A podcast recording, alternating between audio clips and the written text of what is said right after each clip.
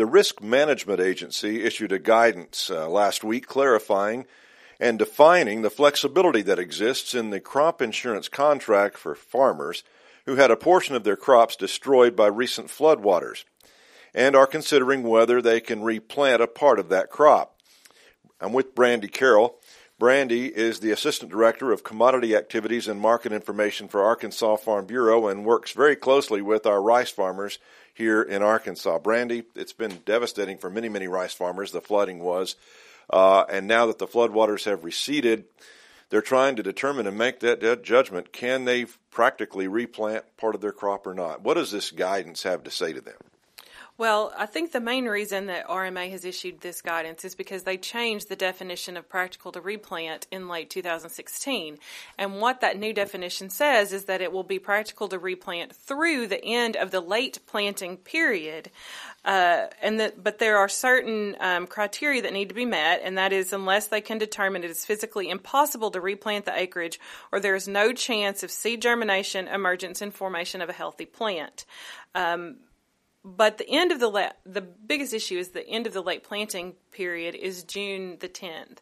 And so we know from years and years of research that after about mid-May, planting rice is a risky proposition and probably cuts your acreage between thirty or your yield potential between thirty and forty percent. And so farmers are concerned that in order to insure a rice crop, if it's determined practical to replant up until June tenth, they might have to replant that crop. Um, there are several decisions that can be made, and they need in, to visit with their adjuster, and they need to visit with their crop insurance agent to make the best decision for their farm. They see that June tenth date rapidly approaching, but even then they're looking at their fields and having to rebuild levees and, and re- replant the crop at some expense. I mean, this is an expensive proposition even with the insurance, is it not?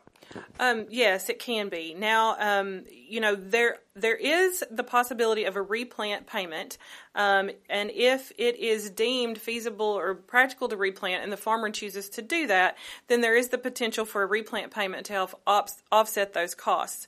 However, if a farmer decides either not to replant or to replant a different crop, then there's no coverage for the crop that was planted and lost. It's deemed that no premium will be due, but no coverage is there either for that crop. Um, you know, if they choose to plant another crop, say soybeans, then the soybeans would be considered the first planted crop and would be insurable. Um, and and the rice acreage would just be taken off the books. And so the, there would be no premium due. But um, if they do choose to replant rice, um if it's deemed practical to replant and they choose to replant rice, then there is the possibility of a replant payment um, and then the crop being fully insurable one hundred percent, or not one hundred percent, but one hundred percent of the coverage that they purchased is what I should have said. So if you purchase seventy percent coverage, that full seventy percent coverage uh, would be available to you even if you plant in the late planting period. Well, good to know.